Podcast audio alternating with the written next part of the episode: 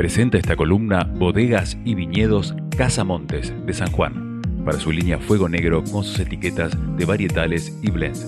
Conoce más de la bodega en casamontes.com.ar.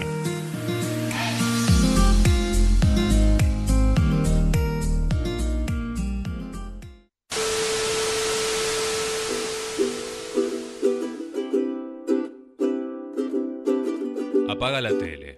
En Doom te damos un motivo para...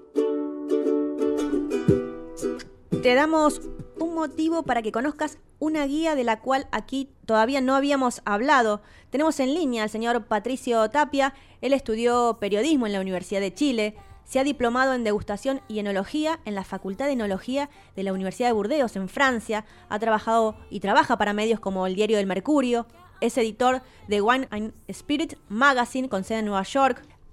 probablemente lo hemos visto si uno es habitué de ver el programa El Gourmet haciendo especiales. Es el autor de una guía que se llama Descorchados, una guía muy importante que comenzó en Chile. Patricio Tapia, muchísimas gracias por pasar por la columna literaria. Graciela Soto y equipo le dan la bienvenida. ¿Cómo está? Muy bien, Graciela. ¿Ustedes? Muy bien, muchas gracias. Patricio, ¿nos podrías ubicar geográficamente dónde estás ahora? ¿En qué país? Ahora estoy en Santiago, en Chile, en mi casa. ¿Mucho frío por ahí? Mucho frío. Ay, sí, ¿no? Eh, no sé si sos amante del frío, pero acá por lo pronto, si no me equivoco, tenemos unos 19 grados y ya tenemos frío. no, aquí mucho menos. Patricio, ¿cómo surge la guía de escorchados? ¿En qué año surge esta guía? La primera edición de la guía fue en el año, 1999, eh, pero en un comienzo solamente se dedicaba a mm, reseñar vinos de Chile. Eh, luego pasaron unos 10 años y empezamos con Argentina. Em, y, luego agregamos Uruguay y Brasil. O sea que actualmente en los últimos 7, 8 ediciones eh, la guía em, es una guía sudamericana, es decir, contempla los países más importantes de Sudamérica productores de vino, Argentina, Brasil, eh, Chile y Uruguay. ¿Y cómo fue que surgió esa primera idea, ¿no? En ese año 1999 que decidiste crear esta guía, ¿no? ¿Sentías que le faltaba al mercado una guía que esté hablando de los vinos chilenos? ¿Cómo fue ese inicio que se te prendió la lamparita? La verdad que eh, en ese tiempo en Chile había una guía que era hecha por un panel grande donde habían periodistas, eh, enólogos, compradores de vino, etcétera.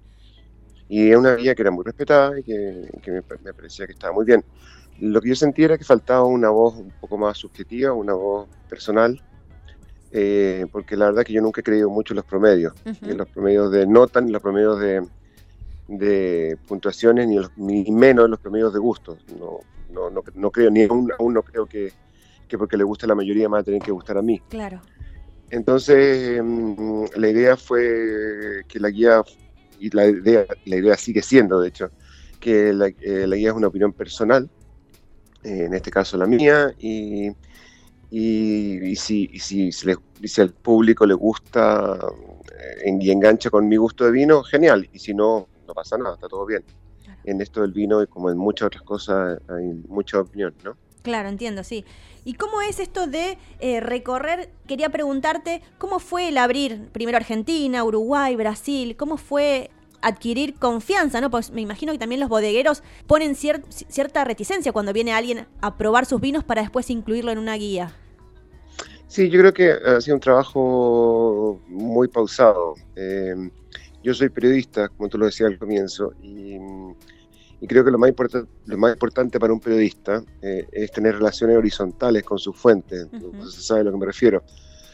es decir, eh, tener la confianza y sobre todo tener el respeto de tu fuente de información para que la información que, ella, que esa fuente te, te dé sea de la mejor calidad y tú puedas hacer un mejor trabajo. Em, en este caso, yo creo que una de las metas que, que yo como periodista tengo, como periodista especializado, especializado en vinos tengo, es que es tener el respeto de mis fuentes, que mis fuentes respeten mi trabajo. Y eso es un trabajo, es un, es una, es un trabajo largo, y que, pero creo que eh, el descorchado en estos momentos tiene ese respeto de las bodegas. Evidentemente no fue algo eh, eh, gratuito, nosotros hemos hecho muchos esfuerzos para que entiendan que nuestro trabajo es serio y, y, bien fundamentado Y, pero yo creo que ha estado en, este, en esta etapa del descorchado que ya cumple 21 años, creo que mm, eh, la mayor parte de las bodegas eh, conocen el trabajo y respetan. Claro, entiendo, sí. Aparte... Siempre, siempre ha habido, habido conflictos, sobre todo en Argentina, en Chile, hubo algunos conflictos hace, hace tiempo atrás, pero, pero creo que mm, fueron conflictos más bien filosóficos que, que, mm, que por la técnica que usábamos, por el sistema de trabajo que teníamos, que tenemos. Entiendo. En una oportunidad tuvimos en línea a Aldo Graciani, que él, mm, tiene, también ha realizado varias eh, guías, ¿no? Y él hablaba que, bueno, que 100, si no me equivoco, probaban en el transcurso de, del año que estaban gestando este, su libro 100 vinos. Te quería preguntar en estos 21 años, no te voy a preguntar cuántos vinos has descorchado. Yo creo que ya perdió la cuenta, Yo. Creo que Yo hubiese perdido la cuenta, sin duda.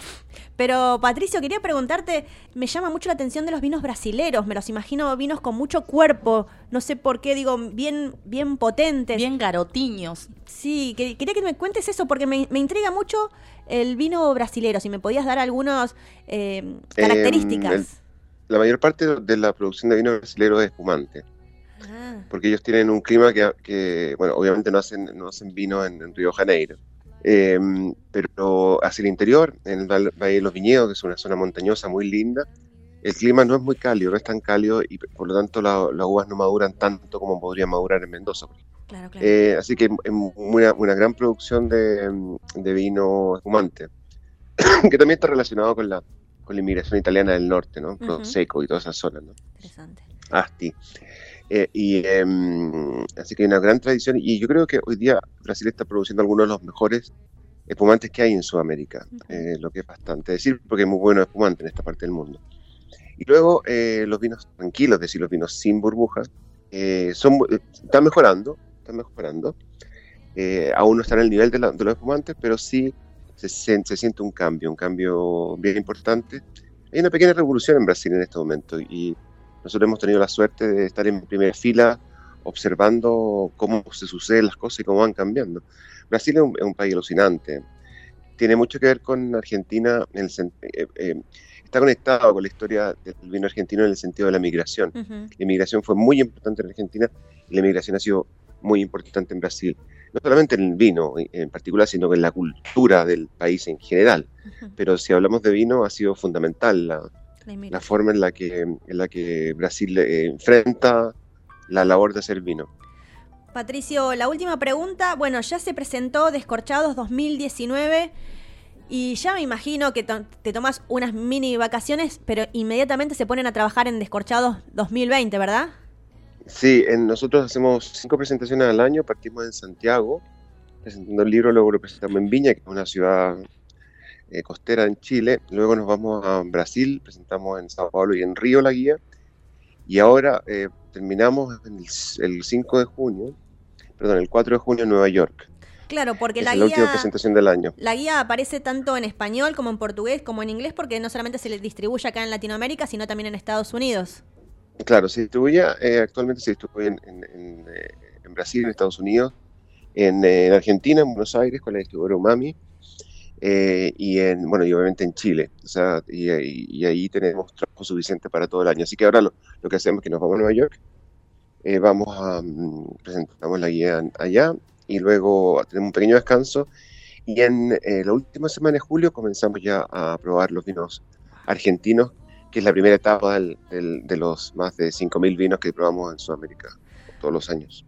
Patricio, un placer haberte tenido en la columna literaria de Dame un Motivo nos has dado bastante información acerca de esto de los vinos, de los espumantes brasileros, pero sobre todo sos un periodista formado, que, que tenés diplomas en degustación, enología, eh, reconocido. Y 21 años esta guía no es chiste, 21 años es seriedad. Suena mucho, ¿no? Suena mucho y la verdad es que seguramente eh, me imagino que todas las bodegas quisieran estar, están presentes o quisieran estar allí porque ya han hecho un camino y se están más que sólidos Sí, seguro. Em, eh, yo creo que eh, tengo la fortuna, tenemos la fortuna de, contar con el apoyo de, no sé, el 90%, el 95% de las bodegas de Sudamérica y, eso nos llena de orgullo. Así que 21 años como te digo, habla un poco de la, de la solidez del proyecto. Exactamente. Y claro, el 21 años, yo comencé la primera guía y yo tenía 5 años de edad, solamente quería aclarar eso.